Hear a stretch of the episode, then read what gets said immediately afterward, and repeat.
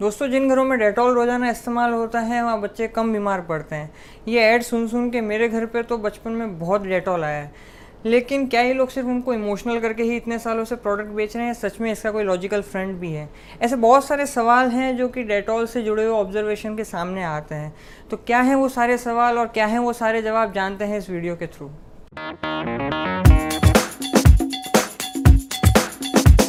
तो ये तो बताने की ज़रूरत ही नहीं है कि डेटॉल मेनली 4 कैटेगरी में आता है, which are Dettol antiseptic liquid, hand wash, soap और सरफेस क्लीनिंग। और ये चारों जो कैटेगरी है, इन कैटेगरी के अपने अपने प्रोडक्ट हैं और इन प्रोडक्ट के जो है अगर आप चेकआउट करना चाहें तो उन सबका मैंने डिस्क्रिप्शन बॉक्स के अंदर जो है लिंक दे रखा है, आप जाके वहाँ पर चेकआउट भी कर सकते हो, चाहे तो ख़रीद भी सकते हैं। तो मैं सिर्फ अभी एंटीसेप्टिक लिक्विड के साथ आगे बढ़ने वाला हूँ। तो ये जो एंटीसेप्टिक लिक्विड है इसका आता है कि भाई जो है स्टोरेज कंडीशन क्या होनी चाहिए।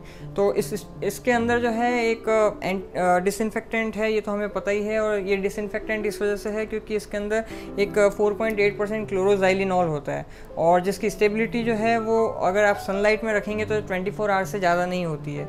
तो आई वुड सजेस्ट कि वैसे तो इनको एक एम्बर ग्लास बॉटल देना चाहिए जिसके जो बिल्कुल कवर हो और सनलाइट ना आए, लेकिन फिर भी आपके क्योंकि ऐसा दिया तो नहीं है तो आप इसे जो है कम से कम शेड में रखें, सनलाइट में एक्सपोज ना करके रखें। नेक्स्ट सवाल आता है कि जब हम डेटॉल को पानी के अंदर डालते हैं तो वो एकदम वाइट टर्बिड टाइप का वो क्यों होने लगता है? तो इसको समझने के लिए पहले हमें समझना होगा कि डेटॉल के अंदर जो है केवल जो है क्लोरोक्साइलेनॉल नहीं है, उसके साथ में पाइनॉल, आइसोप्रोपेनॉल, कैस्टर ऑयल जैसी बहुत सारी चीज़ें हैं।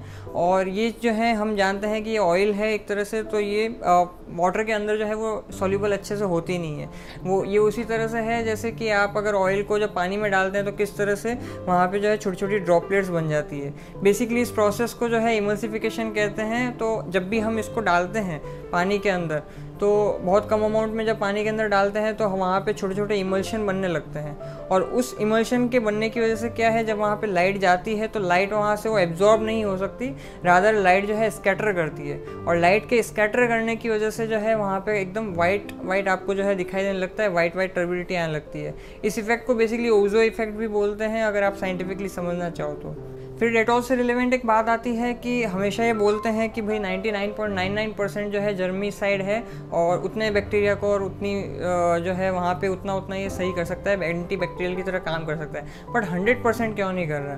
तो इसको आप पहले समझ लीजिए कि पहली बात तो क्या इसमें सच्चाई है कि नहीं है, और दूसरी चीज़ ये कि ऐसा क्यों बोला जा रहा है। तो सबसे नंबर 1 थिंग ये है कि ये जो सबसे ज़्यादा इफेक्टिव है जिसकी मैंने बात की, क्लोरोक्साइलेनॉल जो इसके अंदर कॉम्पोजिशन में है, तो ये जो सबसे ज़्यादा इफेक्टिव होता है वो सिर्फ ग्राम पॉजिटिव बैक्टीरिया के लिए होता है।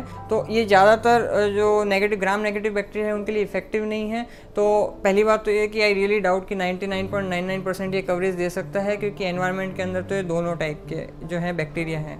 दूसरी चीज़ जो है हमें ये भी पता होना चाहिए कि बैक्टीरिया जो है अपने जब स्ट्रेस सिचुएशन में होता है तो बैक्टीरिया अपने स्पोर्स बना लेता है, तो बैक्टीरियल स्पोर्स के अगेंस्ट भी जो है ये इनफेक्टिव होता है। तीसरी चीज़ ये है कि आप 99.99% तो वैसे भी नहीं बोल सकते क्योंकि there are hell lot of unknown bacteria out there.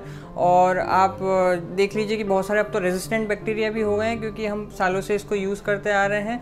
तो अगेंस्ट ये जो क्लोरोक्साइलेनॉल है उसके अगेंस्ट बैक्टीरिया में एक रेजिस्टेंस डेवलप हो गई है। इस वजह से जब आप मान लीजिए डेटॉल से आप साफ भी करेंगे लेकिन वो बैक्टीरिया इतना रेजिस्टेंट है, एक तरह से इतना ढीठ है कि उसको कोई फ़र्क ही नहीं पड़ेगा। और शायद ये भी एक कारण है कि इसी वजह से इसको हॉस्पिटल्स वगैरह में इस्तेमाल नहीं किया जाता है क्योंकि सिंपली अगर आप हॉस्पिटल में इस्तेमाल करोगे तो वहाँ बहुत सारे नंबर ऑफ बैक्टीरिया आ रहे हैं और इतने वाइड रेंज ऑफ बैक्टीरिया के लिए शायद उतना अच्छा ना हो।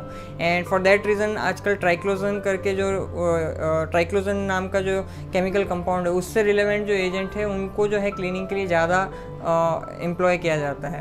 एंड द फोर्थ थिंग ये कि अगर वो आपको 100% बोल देंगे कि ये 100% प्रोटेक्शन दे रहा है सारे जर्म्स के अगेंस्ट और आप घर में इसे एक्टिवली यूज़ कर रहे हैं और लेकिन कोई बीमार पड़ गया तो आप जो है उन पे वापस स्यू कर सकते हैं, आप उन पे केस कर सकते हैं। तो वो भी एक तरह से मार्केटिंग के हिसाब से उन्होंने कर रखा है कि वो क्लोज टू 100% है बट उन्होंने फिर भी स्कोप छोड़ दिया है ताकि आप कभी भी उनको वापस रिवर्ट ना कर सकें कि ये आपका ढंग से 100% एफिशिएंसी के साथ काम नहीं कर रहा है। अब उनके रिजल्ट कैसे 99.99% के साथ आए होंगे तो उन्होंने बेसिकली वो अगार पैच बेस एक्सपेरिमेंट किया होगा, एक सिंपल एक कंट्रोल्ड एनवायरनमेंट में किया होगा जिसके अंदर उन्होंने उतना क्लियरेंस देखा होगा, लेकिन एक्चुअल सिचुएशन में हम बात करें तो एक्चुअल सिचुएशन में वो कहीं भी आजू बाजू भी नहीं आता, क्योंकि एनवायरनमेंट में तो बहुत ज़्यादा बैक्टीरिया हैं, वैरायटी ऑफ बैक्टीरिया हैं, एंड दे नेवर नो कि कितने परसेंट जो है वो एक्चुअल में काम कर रहा है other than the lab conditions. तो 99.99% वाला जो दावा है I really doubt on that, क्योंकि मेरे को नहीं लगता कि इतना क्लियरेंस वो दे सकता है। तो फिर सवाल उठता है कि अगर ये जितनों के लिए भी क्लियरेंस दे रहा है तो क्या इसका मोड ऑफ एक्शन है, ये किस तरह से काम कर रहा है।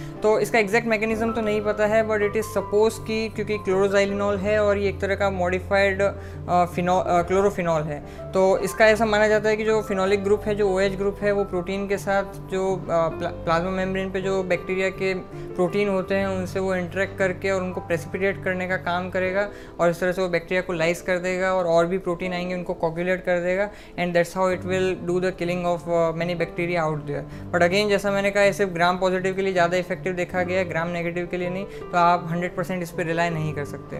नेक्स्ट सवाल आता है कि किन किन लोगों को इस्तेमाल नहीं करना चाहिए।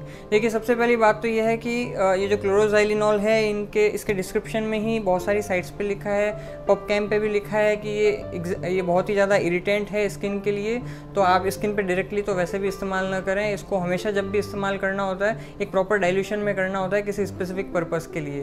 तो कैसे इस्तेमाल करना होता है, तो डायरेक्शन फॉर यूज़ जो है वो मैंने डिस्क्रिप्शन बॉक्स में लगा रखा है, आप वहाँ पे जाके चेकआउट कर सकते हैं कि जो भी आपके काम का चीज़ है वो उसको आप कैसे कितना डाइल्यूट करेंगे, राइट। इसके अलावा आप जो है पेट्स पे बिल्कुल इसे इस्तेमाल ना करें, स्पेशली कैट के लिए तो ये बिल्कुल ही मतलब टॉक्सिक है, अगर आप उसे दोगे तो उसके लिए जानलेवा साबित हो सकता है। तो कैट्स एंड डॉग्स से जो है आप ज़्यादा से ज़्यादा बचाएँ तो उतना ज़्यादा अच्छा। तो ये थे डेटॉल से जुड़े हुए कुछ इंटरेस्टिंग सवाल और जिनको मैंने साइंटिफिकली आंसर करने की कोशिश की है बेस्ड ऑन माई रिसर्च।